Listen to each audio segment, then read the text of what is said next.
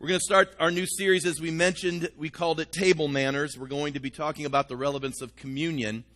That may not seem incredibly relevant at the moment, but I think by the time we get through these three weeks together, um, you're going to find it to be incredibly relevant for some very important reasons. Um, some of you may have noticed, if you're a guest with us, you probably haven't noticed, but those who have journeyed with me for a good while now probably have noticed that I have intentionally gone long periods of time between having communion opportunities. I've done that on purpose. Uh, the reason I did that was I wanted to begin to break familiarity off of it and uh, upon us as a communion, uh, as, as a people, the communion service, break the familiarity off of the ritual part of it. Um, literally, I, I wrote down the word here I wanted to starve presumption. I thought that was a pretty good analogy there. I, will take credit for that. I wanted to starve presumption. And uh, if uh, you want to get some foundational concepts, last Wednesday I actually started teaching just a little bit, just some concepts to lay a little foundation. And again, you can get that if you're interested in it free off the website. Um, but I want you to be spiritually hungry. I want you to be spiritually thirsty. God responds to hunger. God responds to those who are thirsty for his presence. And the table of the Lord represents an opportunity to be filled with his presence. And so we're going to spend three weeks on this, and uh, I put on the screen overhead just to let you know where we're going because I can't I can't teach the whole thing. I can't dump the whole truck on one Sunday. We would be here till about four o'clock this afternoon. And I didn't see anybody raise their hand saying they wanted to hang with me till four. So we're going to have to do this in three installments. And so you may not get the full revelation until next week or the following week. That's okay. We've been taking communion for centuries now and haven't had revelation on it. But we're going to do our best, at least in the group that I have some influence with, to begin to sow some revelation inside of you. And hopefully, in the days, weeks, months, years to come, because we can't teach on communion every time we receive it. But hopefully, in the years to come, there'll be enough revelation that has gone out into the people that we will have leavened the congregation righteously. So that as others come and join us on the journey, they'll either be curious or they can they certainly could find ways and I, undoubtedly I'll come back to it on other occasions but but we will have a deep respect and reverence for the table of the Lord in such a way that God can move on our lives in powerful ways. And so there are three things. I'm just going to give you the heads up. It was as if God just dropped this in my spirit. Today's message, I'm going to call it flippant participation, how the table is defiled. We got to we got to start talking about how it went awry. Next week, we're going to talk about table revelation and how it is restored. And then 3 weeks or excuse me, 2 weeks actually, the third Sunday will be the final message which is self examination, and that is how the table is maintained. And so, if you have your Bibles, I hope you brought your Bibles. 1 Corinthians chapter 11 is probably the great communion passage. I know our Lord instituted it, I understand that He was the one that put it into motion. But believe it or not, it seems as if Paul had the greatest revelation, at least what was communicated to us, and it's found in 1 Corinthians chapter 11. Now, we're going to work through all these verses beginning at verse 17 to verse 34. We won't get to all these verses today. We'll only go through verse 22, but but it naturally breaks itself up into three different parts. So this is part 1 as I mentioned. Paul's going to start talking to the Corinthian church about some problems that were happening around the communion table. And this is what we read 1 Corinthians 11 beginning with verse 17. He writes, Now in giving these instructions, I do not praise you, since you come together not for the better, but for the worse. For first of all, when you come together as a church, I hear that there are divisions among you, and in part I believe it. For there must also be factions among you, that those who are approved may be recognized, or may be known, or easily seen among you. Verse 20. Therefore, when you come together in one place, it is not to eat the Lord's Supper, for in eating, each one takes his own supper ahead of others. and one is hungry, and another is drunk. Verse 22. What? Can you hear that? I wish the Bible was wired for sound. It says, What? Exclamation point. Do you not have houses to eat and drink in, or do you despise the church of God and shame those who have nothing? What shall I say to you? Shall I praise you in this? I do not praise you. And we're going to stop there and talk about flippant participation. We've got to talk about first, before we get to some powerful concepts in the next couple of weeks, let's talk about how things have gone awry. The Lord actually downloaded some of these concepts to me several weeks ago when I was in California and I flew out and suffered for Jesus on the West Coast at Laguna Beach, Dana Point, California, on an all expense paid. They paid my airline ticket, they paid every expense. They put me in a five star hotel, which, by the way, those hotel rooms cost $600 a night. I mean, this was uptown. This made me nervous. I mean, and I, I, you know, I've gone to some swanky places, but this one even made me nervous. I was nervous walking through the lobby, fearing I would do something wrong. I mean, it was one of those kinds of places. Beautiful. They, they, they it was, it was a, a neat surrounding right there on a cliff looking at the Pacific Ocean. Beautiful weather, 78 degrees, not a cloud in the sky. Serving the Lord, I tell you, it can be, it can be challenging. But it was while I was there and, and, and just gratefully receiving all these fancy accommodations. Uh, they had wonderful food. I went to meetings from morning to night.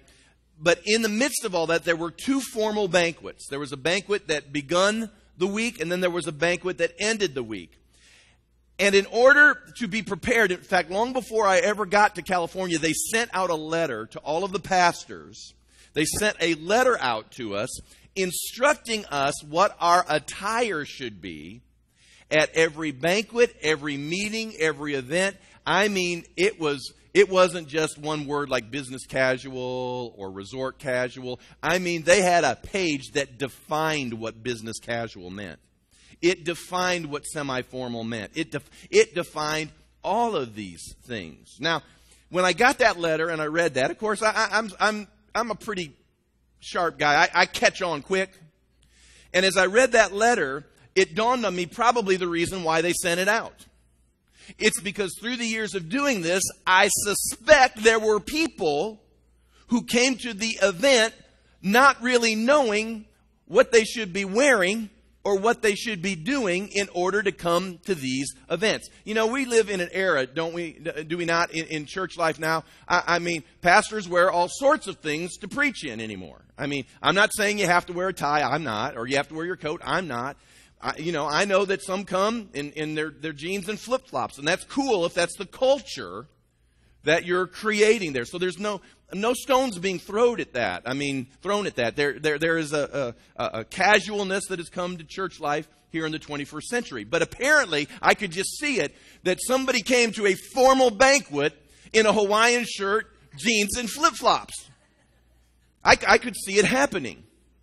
And so they sent this letter out because they wanted to be sure that the men and the women of God understood etiquette, decorum, this formal occasion that they would be in.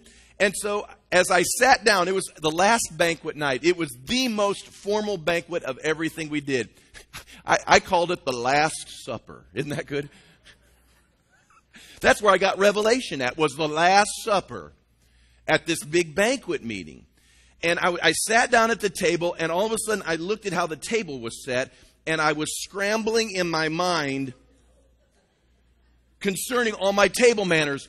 Because, I mean, there was a lineup of forks and silverware. There were forks over my plate. There were glasses and plates and this and that and napkins. And, you know, it was one of those times where, you know, you'd sit down and you couldn't grab your napkin because the person would just grab it and then they and put it on your lap for you, which is kind of weird too. But I was scrambling in my mind. I mean, I was thinking to myself, what, which fork do you use first? Um, why is that fork over my plate? I'm just going to admit to you, I used the wrong fork at first. I didn't pick up on it till I was watching everyone else at the table. I believe, honey, it was the only mistake I made. Well, yeah, I know, I know. I forgot that the one over your plate's a dessert fork. Well, I grabbed the one over my plate because I figure you work outward in. Some, you know, and I just, well, I found out that's not what I did, and so, so through the table conversations, I slowly moved this other fork. Because you didn't want to be out of order, you know? You didn't want to look like this bumpkin that flew in from South Carolina, didn't know how to eat dinner. All right? So I was thinking, I was remembering no elbows on the table. You know, don't lean on it. Don't use your finger to push the corn up on your fork. Honey, I heard your words in my ear saying, don't slurp the soup, don't slurp the coffee. And it's hard not to slurp when it's hot. No more than three cuts on a steak. I remembered that from somewhere. You can't cut your food up more than three times before you start eating it. You can't, it's not like you can cut your plate up and then, you know, that's, that's, you do not do that at a formal banquet. And so I was doing all of this stuff and, and, and I was scrambling in my mind. And, and at that moment, the Holy Spirit spoke to me. And, and I'm not kidding you what the Holy Spirit said. He said, You have more concern about man's table than my table. Oh my goodness. And at that moment, we were finishing up our banquet and I was heading back to the room. And I mean, I got downloaded. I mean, there are moments, you know, you preach and you teach because that's what you do. And then there are moments the Holy Spirit starts downloading things into you. And I started writing, and I, I just took an incredible amount of notes uh, concerning the table of the Lord. And it just, it just, well, it dawned on me because I got the heart of God at that moment that in the church, you see, we've lost our table manners. We've lost our table manners. That's exactly the problem that was happening at Corinth.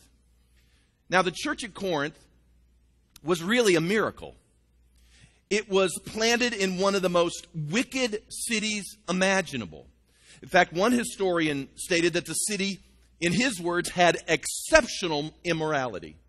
Now, I don't know what that means, but it tells me that there were some bad things that were happening in Corinth. I know just because of studies that they had uh, all sorts of uh, fertility cults, and so there would have been temple prostitution would have been a problem. Uh, we know that uh, being a port city as well, it would have had a highly uh, sexualized culture. One archaeologist I found out, and I don't know how this works, but the archaeologist said that within 100 feet and I guess it had to, I guess it was the depth of it uh, on a city street. It actually would go back, but within 100 feet, there were 33 separate taverns. Can you imagine? In 100 feet, there was problems in Corinth. As I mentioned, it was a port city, so you would have sailors contributing to the debauchery. Forgive me for all those of you that served in the Navy. You know how it works, though. When the Navy pulls in, it sometimes can get wild. Being a port city, it was also prosperous, though, because all the goods and services would come through Corinth. And, and, what was beginning to happen there was not only the, the immorality that existed, but there was this great divide that was taking place in the culture. There was this super rich category, and then there was the poor.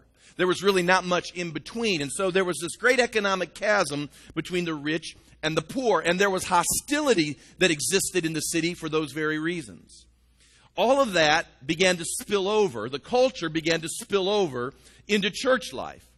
The Corinthian church, while we will read in the book of Corinthians many things that would label them incredibly powerful, full of the Holy Spirit, working in the gifts of the Spirit. Yes, they saw miracles, they saw incredible things God do. In spite of all of these things, they were also incredibly carnal, incredibly immature, and incredibly selfish. I can say this because I am a full gospel charismatic pastor. I've been this since probably 86, got into it full force in 89. I can say it because I am one. That defines us in large part today. We want to talk about the gifts of the Spirit. We want to talk about God moving, talk about God's presence. But at the same time, we're having trouble with character, holiness, maturity, these things should exist together.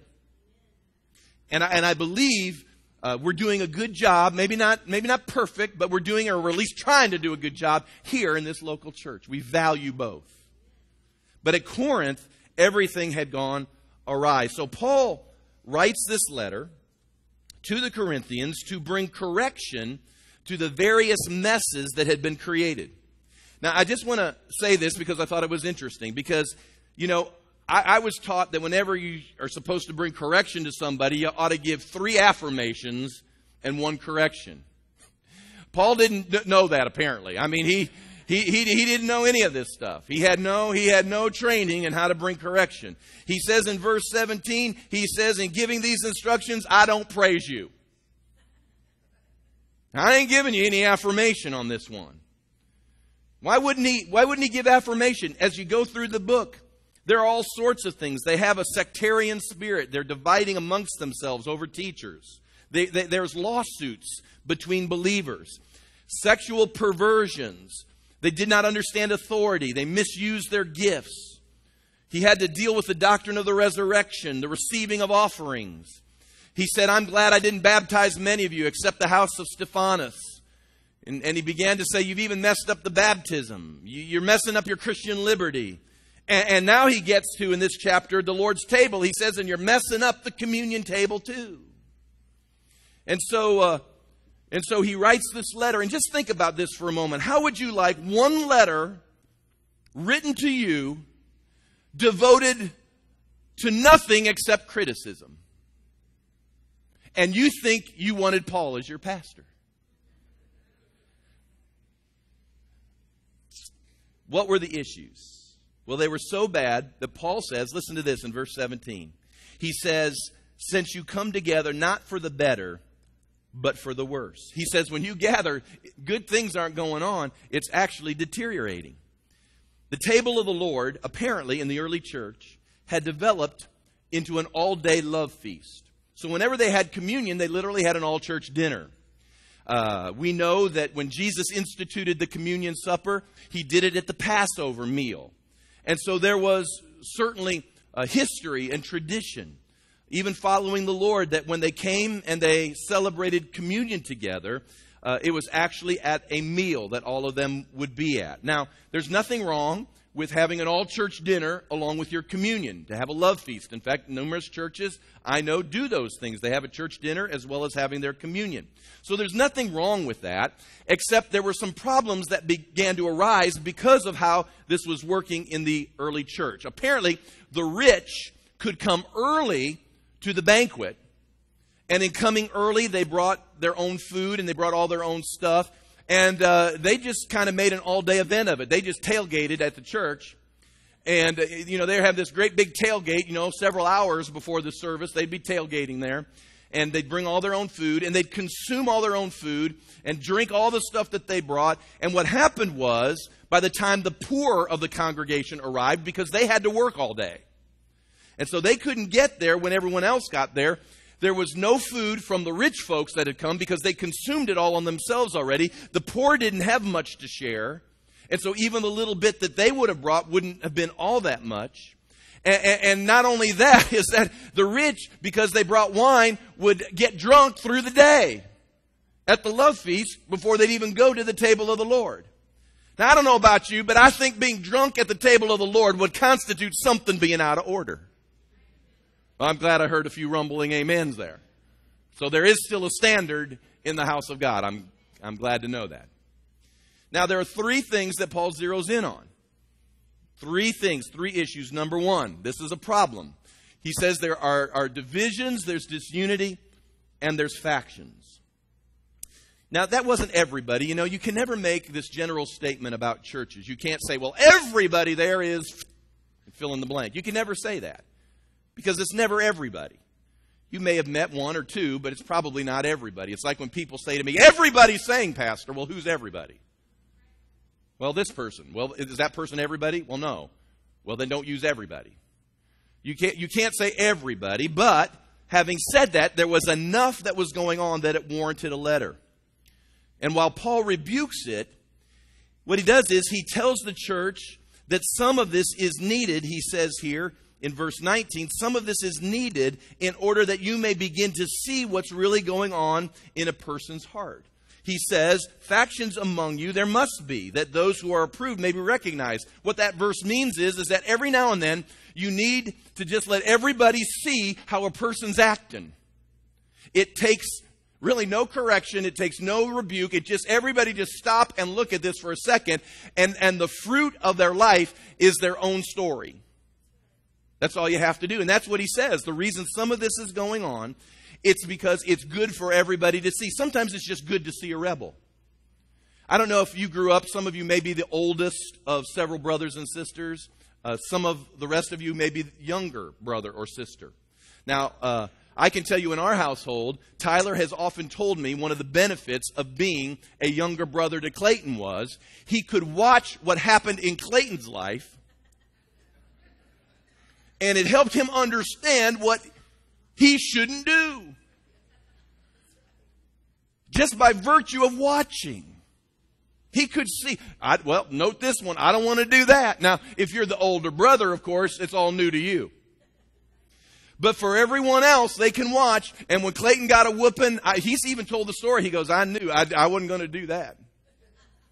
You understand? That's how it works sometimes in church life. If we're discerning, you just watch what happens in people's lives. And, and, some of us, as we watch, before you believe something that you don't know about, just watch what's happening. And oftentimes you'll say, hmm, I'm not sure I want to go down that road. So he says there will be division and disunity and factions. There ought not be. There ought to be a unity, but sometimes he says that's good so you can see what's in a person's heart. Secondly, he says there was carnality and self centeredness. These were problems that were circulating around the table of the Lord. There was no sense of fellowship, there was no sense of sharing, there was no sense of preferring one another. There was nobody was saving things for the poor congregants to come. It had turned into this individualistic, selfish fellowship. The rich would bloat themselves on the food without a thought for a brother who was coming later. It was all about them. They, they'd lost sight of the, of the greater church body. They didn't think about anyone else but themselves. Now, again, we do a pretty good job with this, but I always chuckle whenever we have an all church dinner. It's always amazing to me how, especially in the early days, now we've kind of trained everybody to bring lots and lots of food and it's not even an issue. But in the early days, before uh, we were trained as a congregation and we'd have people bring food, it was amazing how we would look at the table and we knew that there might just be enough to serve everyone. But those first folk through the line, man, they were going to, you know, they're, you know, without a thought of who was coming in the line behind them. I'm just sensitizing you to the fact that you've got to you've got to prefer your bread. It just isn't about you getting your three pieces of chicken. You live off one, truth be told. And if you're like me, you probably only need one. But there's a sense of preferring your brother, preferring someone else. And that was going on there. And literally, they had nothing to bring. These people were coming in later in the day. They had nothing to bring. And then, third, the third thing that was swirling around the table was familiarity and presumption. A sense of the holy had left this moment. They were getting drunk at the communion service. Now, I'll just say it again. You ought not get drunk. God says you ought not get drunk. And he says if you practice getting drunk, you're putting yourself in a precarious position with the Lord. I'm not going to fuss with your doctrine at the moment. But I am going to fuss with the culture and say we got to wake up to some things.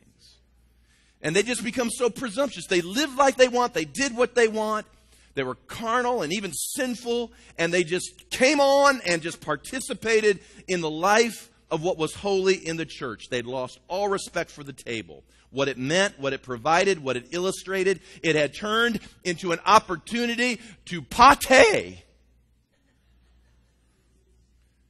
They're coming to the table of the Lord and they're coming still in deep, willful sin. Now I want you to hear me now. Well, we've all sinned and come short of the glory of God. Can I just quote that verse Romans 3:23 very slowly for you? All have sinned and come short of the glory of God. Now, Does that mean you're currently in some form or fashion of sin? Probably, because we all we all have sins of, of not just commission but omission. I understand that any deviation from the will of God could be classified as sin. I get it. But we're talking about people that aren't just in ignorant, incidental uh, failures. We're talking about people who are in deep, willful, egregious transgressions who are coming to the table of the Lord, participating in the communion moment, and there's not a, a, a, a ounce of conviction that's in the room. So Paul says, I'm going to put this in order. I'm going to write a letter, put it in order, and uh, as we will learn in some later verses here in these next couple of weeks, he writes to them and he says, Because this thing is defiled and because this thing is out of order, it is literally making the people, listen, you can read it, you can go on and read it. It's literally making the people sick. They're physically, their physical bodies are being diseased because they're mishandling what's going on at the table of the Lord. That's what he says, not me. He said it. He says there are people who are weak. In other words, you're, you're coming up, you're depressed, you're dysfunctional, you're discouraged, you're bound, you're demonized, and, and you're weak and, and you're becoming weaker through it. And then finally, he says, some sleep, which is the actual word that, that uh, people are dying. It's the sleep of death. Literally, because of what defilement was going around on the table, people were losing longevity of life. Now, if you listen to Wednesday night's message, you'll find in the scripture that when the glory of God comes, they literally cart people out. Just ask Ananias and Sapphira. They messed up an offering and they were carried out dead as a doornail. Now, the point I'm trying to make isn't just, you know, to frighten you, but the point I'm trying to make is this that when the glory of God comes and we're out of order, we are literally doing harm to ourselves in what's taking place that was meant to bring blessing. Listen, uh, and we'll get to this point. Literally, if we get ourselves in order and we receive with humility the way it was designed to be received, listen to me, you could be healed this morning at the table of the Lord. Come on now, you could come with great discouragement, depression, you're dysfunctional, maybe you're just you're, you, you got mind issues. Come on now, you could come to the table of the Lord this morning and you could be set free. And listen to me, who's to say that if we put it in order, we might, might start adding some years to our life so we can preach the gospel longer? Because remember, I'm going to at least 90. I'd like some of you to be with me. I don't want to lose you any quicker than God's chosen time period maybe decree. So, so that's why this is important. It's not just, come on, Get, get your life in order. It's not just that. It's not just snap to. It's, it's let's arise and we can tap into something supernatural here. But we can't do it unless we know what's gone wrong, right? So, what does this mean for us? What does all of this mean for us? I was uh, reading on my homepage on my internet a couple weeks ago that there was an article about another royal wedding. Now, I know we had this royal wedding, and I don't know all about it. I don't care much about it. But apparently, there's this other royal wedding that was taking place in some other lesser known uh, country. And according to the article, the royal mom was upset with the new daughter in law. The new daughter in law apparently was a commoner that was marrying the royal prince or the royal son. But the royal mom was upset with her. And, and apparently, some emails had leaked out that she had written to her daughter in law to be concerning her manners. Apparently, being a commoner, she had no manners. And so these emails were leaked, which is, which is interesting because if you stop and think about it, how would those get leaked? Ah. Oh.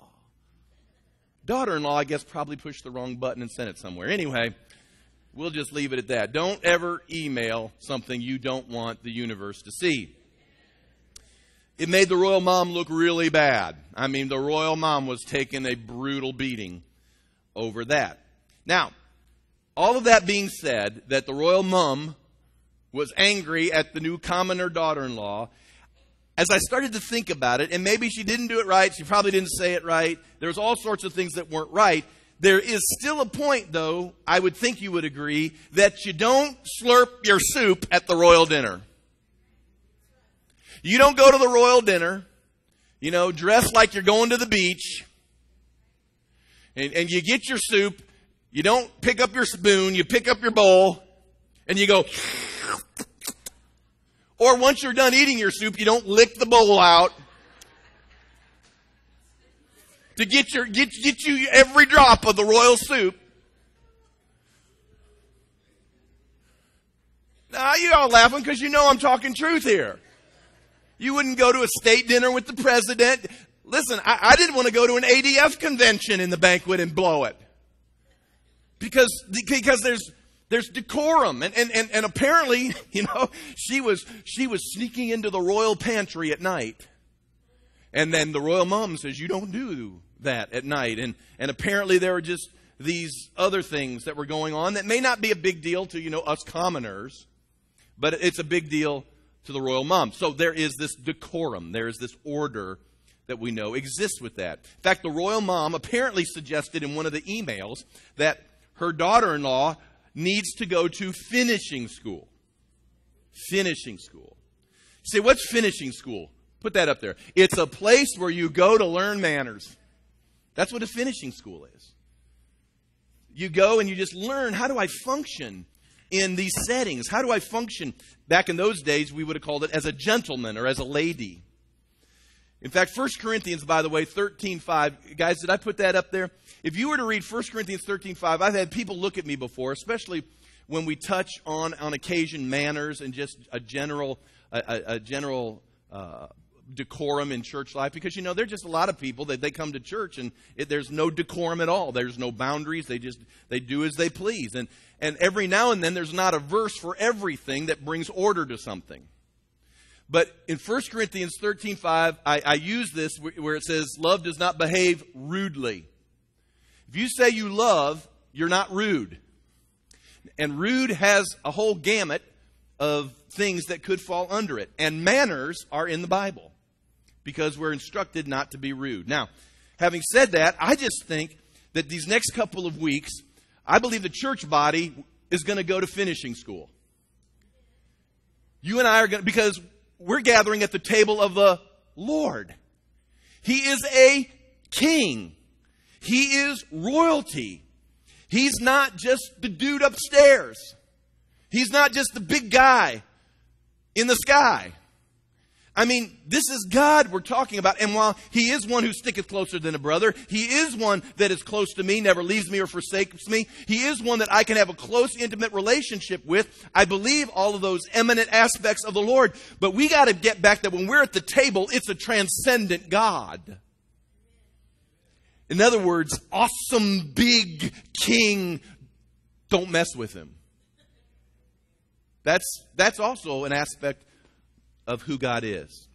And so we're going to go to a finishing school. And I think, and, and I've just been thinking about this. I've had a lot more time to think about this, obviously, than you have because some of you are just hearing it now on the spot. But I started to think about our churches. And when I say our churches, I mean our kind of churches. Because, you know, our kind of church, you know, we're pretty energetic when it comes to worship. And we shout and we dance and we lift our hands and we say amen and there's a rumble in the church and the, all these things are perfectly in order and they're great and, and i wouldn't trade it for anything all the liberty that we have. But sometimes i think in our churches because of just the casualness that the atmosphere lends itself to i think sometimes we have become mannerless and lost respect for the things of god. We truly have become consumers and it has become way too familiar to us. And I think some of it is due to the repercussion of not teaching people sound doctrine. And uh, that's one of the things that I think is important. You need to know how to position yourself for blessing, not just for your sake, but for the kingdom's sake. And when we do that, God is able to move in amazing and powerful ways. And and we cannot be flippant about the table of the Lord. Now, let me just give you several ways which the current church I think is flippant or overly familiar. Now, these are just some personal observations. You may agree or disagree, but I'm the one that's teaching at the moment, so I guess I win. Amen. Ways in which the church world may be flippant. Number one, meaningless ritual. Meaningless ritual. I remember years ago attending in the summertime when I worked for my uncle on the farm. I would live with my grandparents, and my grandmother was indeed a godly woman, and, and she practiced her Christianity. And she went to a church, it was a non Catholic church, by the way, but she went to a church that had some very rigid ideas about both baptism and communion. And they had communion at this church every single Sunday. Now, believe it or not, it was not an Anglican or an Episcopal church. It was, it was a, a definite, just Protestant, more or less relaxed type atmosphere. But communion was going to be served every single Sunday. It's just, it was on, it was on the order form. It was going to happen. There was no way that wasn't going to happen. Now, as I attended there through the summers, and I was there many summers from the time I was 12 to the time I was 18, it didn't matter whether I was 12 or whether I was 18. I could almost quote the prayer the dude was going to pray over the communion table before the time, you know, it was released and people were served. The prayers were predictable. The participation was very ritualistic. Uh, there was no life to it. It was just something they did in the service, not any life to it. There wasn't any sense of the transcendent, any sense of the presence of God. There was little meaning. I used to call it speed eating because it just, it just was amazing how fast they could do. It's done. I mean, it was just done. And you could see, now again, I'm just a teenager, but I could see easily how meaningless this whole part of service was to everyone. Now, listen, is that does that mean everyone? Well, no, maybe not everyone because you can't paint with that kind of brush. But I could tell you there was a, a great number of people that they were out to lunch, literally, as they're going through the communion ritual. It was dead ritual. Now, I'm just going to share a couple of things. The Bible never says that you have to do this every Sunday. The Bible says this that as often as you do this, do this in remembrance of me. Now, can I just share with you that some of the reason I think this gets familiar is because it's overdone. There's no sense of, of, of sanctity to it. I, am not, I'm not saying they're wrong. People are wrong by doing it every Sunday, and I'm not here to get into the theology of the Eucharist and the bread and the cup and all those kinds of things. But for me, there's something to be said. You know, when you go to a royal banquet and you're going to it every week, probably the luster begins to wane. But if you go to a royal banquet uh, on occasion, then there's something that may happen that causes you to respect it even more. And so I, I just, I just am of the mindset that while this is an important feature of the life of the church, it's never going to happen every single Sunday because it breeds ritualism and it breeds familiarity. Now, you may disagree. It may not do that to you. But I'm telling you, as pastor who looks at church life as a whole, I see it on a fairly regular basis. Now, again, uh, you could even make a case biblically that the communion meal was served right around Passover. Passover was only done once a year. You could literally make a case that you only did it once a year. Now, I don't know that that is something you have to do either, but I'm just simply saying biblically you could make several cases. But the key to it all is it can never become meaningless ritual. This is something Jesus himself instituted. I'm going to get back to this in another message, but do you realize that when we come to this table, we are linking arms with the saints of the centuries? This is what links us to those early disciples that sat around that Passover table with the Lord when he broke bread and he lifted a cup. Do you understand? This is what links us historically in the church. Maybe it's just me. Maybe I'm just weird, but something inside of me gets goosebumps when I think about that. That I'm literally participating in what Peter and James and John and Thomas and all the disciples participated in. We don't want it to be meaningless. Number two, Cultural participation. Cultural participation. How have we dealt with it flippantly? Well, as a kid, I don't know about you and how you grew up, but there were occasions that my folks, and they were Methodists, they were Protestant, but we had Catholic friends. And oftentimes, for various reasons, uh, various celebrations or ceremonies with, with, our, with friends that we knew whose maybe children were going through, we would attend on occasion a Catholic church. And we would go to that particular religious service that they were having. Now, this is what's interesting. We're talking about in the 60s now, 1960s. I'm, I'm, I'm going to be 52 this year. Yes, I know I don't look that old, but I am going to be that old. This is in the 60s. Listen to me. My folks, now they were Methodists. Now, again, and I, I, I, I didn't think I really heard the gospel, and I could say a lot that uh, happened in the Methodist church I grew up in that was not good. But apparently, somewhere they were taught and it got into their mind, and they in turn made it clear to me that when we go to this Catholic church, we do not kneel, we do not go through the motions. When communion happens, you're not to slip out and go down and take communion. We are Protestants, thank you. Anybody else kind of grow up like that? I'm not picking on Catholics. I mean, but you, maybe you were you were taught like that. I was taught like that. This is a Catholic church. We're here to honor our friends, but but we ain't doing all that's happening here. Now, we don't believe personally here, and Protestants in general don't believe in a closed table. And what that means is we don't believe that, that you keep people from going to the table of the Lord. In fact, Paul was very clear about sectarianism. He said that was one of the problems was, was sectarianism. So, so we don't practice a closed table.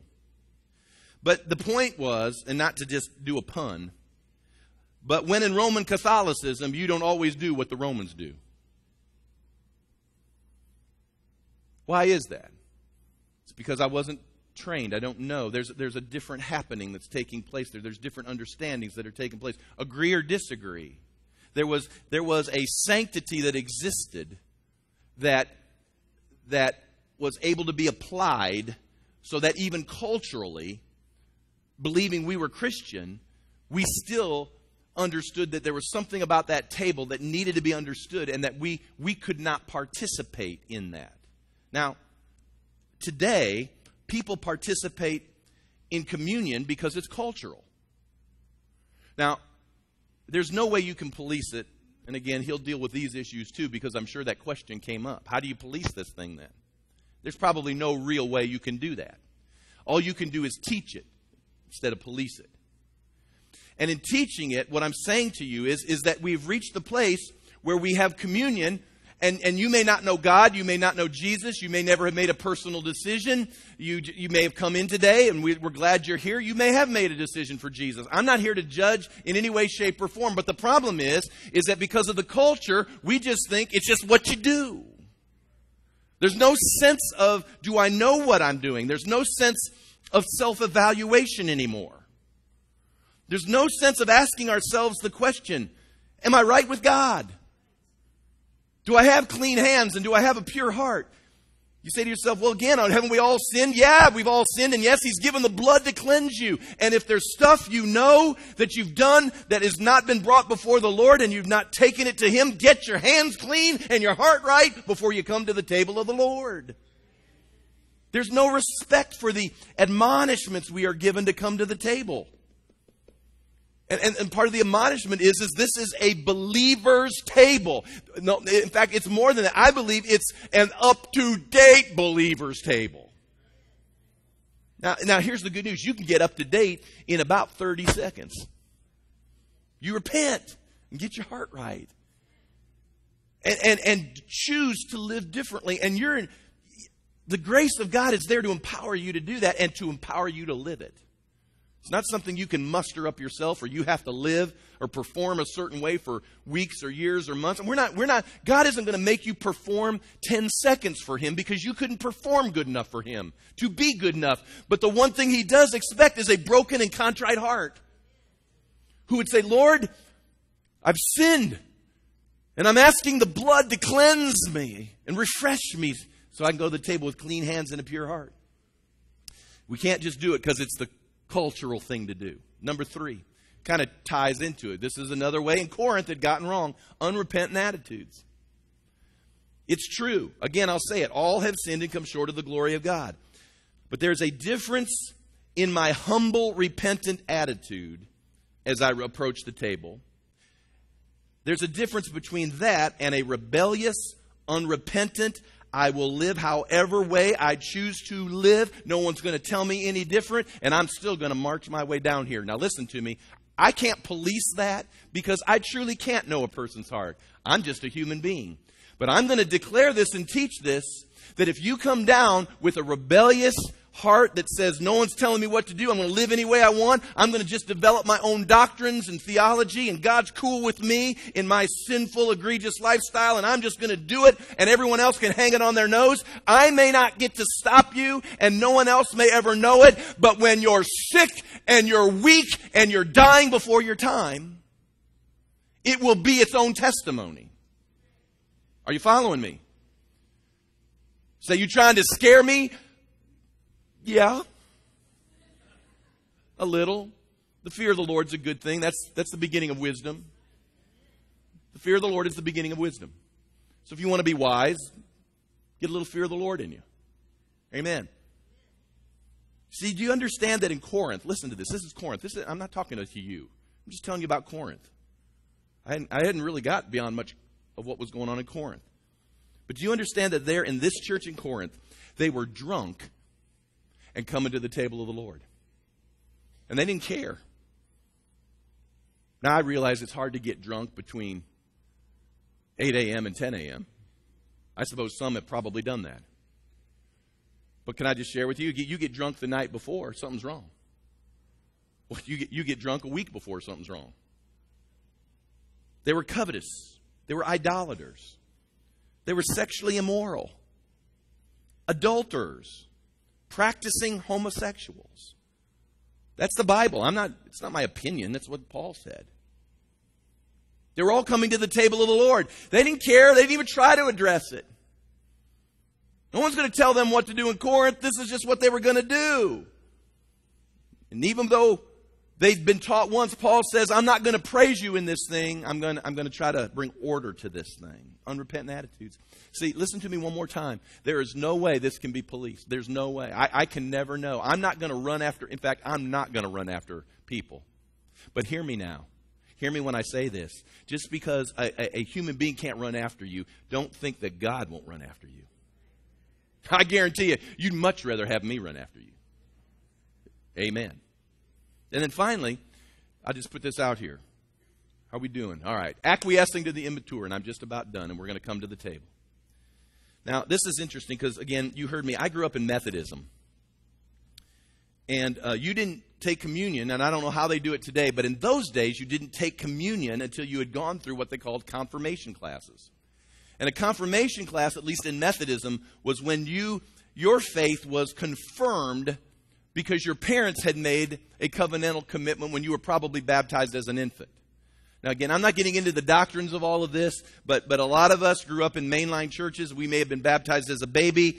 Uh, your parents made a covenantal commitment that you would be uh, led to the house of God and grow up in the house of God. And, and for some people, they say, I've been a Christian ever since I've known it, you know, or whatever they may say. But in Methodism, you would, when you reached the seventh grade, you would go to a confirmation class, and the theory was you would now make your personal commitment to Jesus Christ. And it was no longer living under the covenantal commitment of your family, but you're now making the personal commitment yourself. Now, I don't know about the other kids in that class. I never heard the gospel. I went through the class, but I was, I was not saved. That's me. I didn't get saved till I was about 18 years old, and God took me through my own personal confirmation class where He saved me in a two nostril alert at, a, at an altar. But that's how you did it in those churches. Now, there are other churches that, you know, I think Catholics have what they call First Communion. And everybody does this. Lutherans have their way, and, and Presbyterians have their way. And, and I can remember that for a lot of years, now think about this. I was in seventh grade before I went through confirmation class. I went through a lot of years where my parents, when it was time to receive communion, my parents, this is literally what would happen. They would look at me and they would say, You sit here. I don't, I, you know, I don't remember everything, but I was probably going, Why can't I come? Why can't I come? No, you sit here. Why? Because it's not time for you to go to the table of the Lord. Now, they may have been dead Methodists. But you weren't going to violate the table. We don't do that in our circles. Now, I understand why we don't do that because we believe there's a personal relationship with Jesus Christ. My children, I you know, a lot of my children were very, very young when they received Jesus, and I believe they had a legitimate experience at a very, very early age. But listen to me, I'm just going to sensitize all of us to something right here because I have watched this now through the years. I have pastored since I was 24. For 27 years, I pastored in churches much like this. Watch this for years. Just an observation. That parents in order to acquiesce to sometimes unruly kids, bring them to the table of the Lord, and they're going nutsoid because they see everyone else getting to grab their cracker and their little cup of juice, and what they do is is they just give it to them. At times, I think just to keep them quiet, or maybe they develop their own doctrine. I don't know. It's not snack time, mom and dad. Now, listen, can you police that? No, I can't police that. I don't, even know how I do that because I know standing here to even suggest that to some parents personally would offend them to the max. So I tell you what, I won't police it. I'll just leave it in God's hands.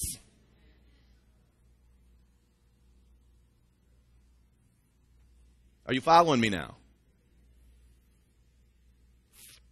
Personally, I think I understand why Catholics hold their kids back and Methodists hold their kids back and Presbyterians. I, I, I think I get why they do it. Now, I'm not doing that, but I think I get it. It's, it's because what they did was they tried to make something law because they could not uphold the integrity of the table, leaving it to the people. Now, now here's the problem the law doesn't help anybody. But here's the deal I've decided I'm not going to sheriff the law. I'm going to let the liberty of the Lord be its own happening in people's lives. If, if, if you decide to do it in a, in a state that you're, you're not right before God, I'm not going to worry about that anymore. I mean, I care about you. I love you. I want the best for you. But hey, if you want to get sick, weak, and die before your time, there's nothing I can do to stop that. You following me?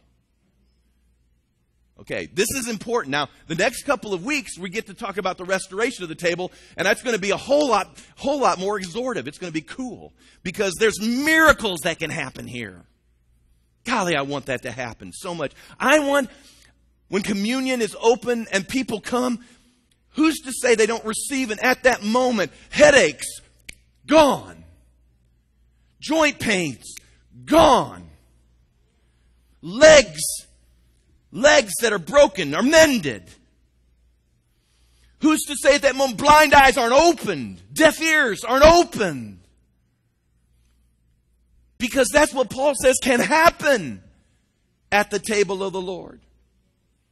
And in the coming weeks, and I've already mentioned this over and over, we got two more weeks. I can't get through it all right now. You aren't going to stay till late this afternoon. But I want you to remember that there were no denominations in, in first century Christianity. We are an interdenominational church. I recognize the fact that I've got people with every background imaginable here. Some of you grew up in Presbyterian and Baptist circles, and so you were taught uh, more Calvinism. Others of you grew up in Anglicanism and Wesleyanism and Methodism, and you have more Arminian views in your system. I, I understand. I got it. We got people here from every conceivable background. We've got Catholics who grew up in a very uh, a rigid liturgical system. And then, you know, we've got those of you that you've never known anything except wide open, you know, pedal to the metal charismatic existence. And you grew up, and the first thing you knew, you were running around a church with a screamer. You know, you were just. I got them on both sides. Pray for me.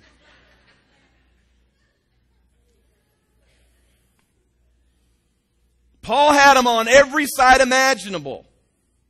He said, he goes, some of you following, I'm of Paul, I'm of Apollos, I'm of Cephas. And then you had the ones that said, well, we just follow Jesus. I understand that's what we've got even today here. But the liberating answer in all of this, and, and Jerry, maybe you have verse 29. I don't know if you've got that. For he who eats and drinks in an unworthy manner eats and drinks judgment to what? Not discerning the Lord's body. This was just, it, was like when I, I read this because I was really just kind of going, oh, Lord, I want to put these things in order. How are we going to do that? And it's as if the Holy Spirit just said, listen, just, just let the table do its stuff. Now, Here's the good news. We're going to go to the table of the Lord right now. This is what I want you to do, right where we're seated before we stand, before anybody moves. Here's the opportunity. More revelation to come, but this is the moment I want you, if you want to come to the table of the Lord, if you desire that in your heart, if you want, if you want a fellowship in His presence, yes, they're symbols, yes, they're elements, yes, they remind us of His broken body, His shed blood. But as we begin this journey, three weeks together, we're going to do this. This is your moment to say, Lord, I'm going to get myself in a state that I can know that I know, have the assurance that I'm yours. Clean hands and a pure heart. Listen, you may have went out last night. It is highly possible that you yourself, I don't know, may have went out last night and got yourself stone blasted drunk. I'll say two things. Number one is you've sinned before God. But the good news is that right now, if you will allow the Holy Spirit to bring the spirit of conviction upon your heart, and that you will be honest before Him and saying, Lord, that isn't leading me anywhere except death and destruction. You can become clean before the Lord. And He would invite you. He, he would have invited the thief on the cross the day. Listen to me. That day, Jesus hung on the cross, and the thief that was beside him said, This man did nothing wrong. Lord, remember me when you go into paradise. Can I just say this? As the Lord said, Surely you'll be with me this day in paradise. There was a happening that took place at that moment that if the thief would have hopped down off that cross that day, he could have come to the table of the Lord. He might have had the worst track record imaginable, but listen, you can have the worst track record imaginable, but now you've got to present to the Lord the heart that He's looking for. It's a heart of repentance, a heart of submission, a heart that wants His Lordship, a heart that wants every thing that he's got. And I'm telling you, at that moment, something special can happen. Let's just pray for just a moment. Father, I ask right now that you would send your Holy Spirit to this place. I, I probably bumbled around in this presentation, Lord, but I believe your Spirit can cover up what mistakes I made and you can illuminate the things that I may have forgotten. And Lord, I'm praying right now there are people here, I suspect, that you're working on. You're drawing them to the table. They want to come to the table. Lord, let it be so this morning. And with every head bowed and every eye closed, nobody looking around in this last moment, you may never have made a commitment to Jesus Christ, or you may be honest enough to say, I am not where I should be. And, and I want to just get my life right before I come to his table and sup with him. And, and I want to help lead you to that moment. And if that's you, you've never made a commitment, or, you, or you, there's just some things you want to get right before the Lord, I'm going to lead us as a congregation in a prayer that you can link to. And we can, we can put some things right before we open up the table. If that's you, just head bowed, eyes closed, lift your hand to me just for a moment. We're going to get things right. I see your hand. I see hands. I see hands. I see hands. And yeah, I see hands see hands coming up. Every head bowed, every eye just I see hands. All right, let's all pray together right now, okay? And those of you that lifted your hand, all you have to do is now is link up your genuineness to this moment. You don't have to stay back in your seat. You can link a repentant heart to this prayer right now.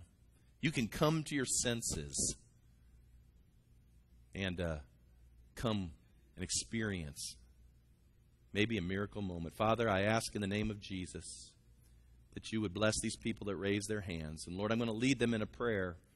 And I pray it wouldn't be a ritual for them. But I pray, Lord, that you would ignite it so that the divine life of Jesus himself might flow into their being. I want everybody in the room, everybody in the room, to pray after me and say, Dear Jesus, I come before you. I come before your table. Forgive me personally for any flippancy regarding your table. I repent from that. And I repent from sinful attitudes and actions that are alienating me from your best and the life of God. I'm making a choice as you're empowering me to live for you. Cleanse me now with your blood. Forgive me for all of my sin. I confess with my mouth that Jesus is Lord. I'm believing in my heart.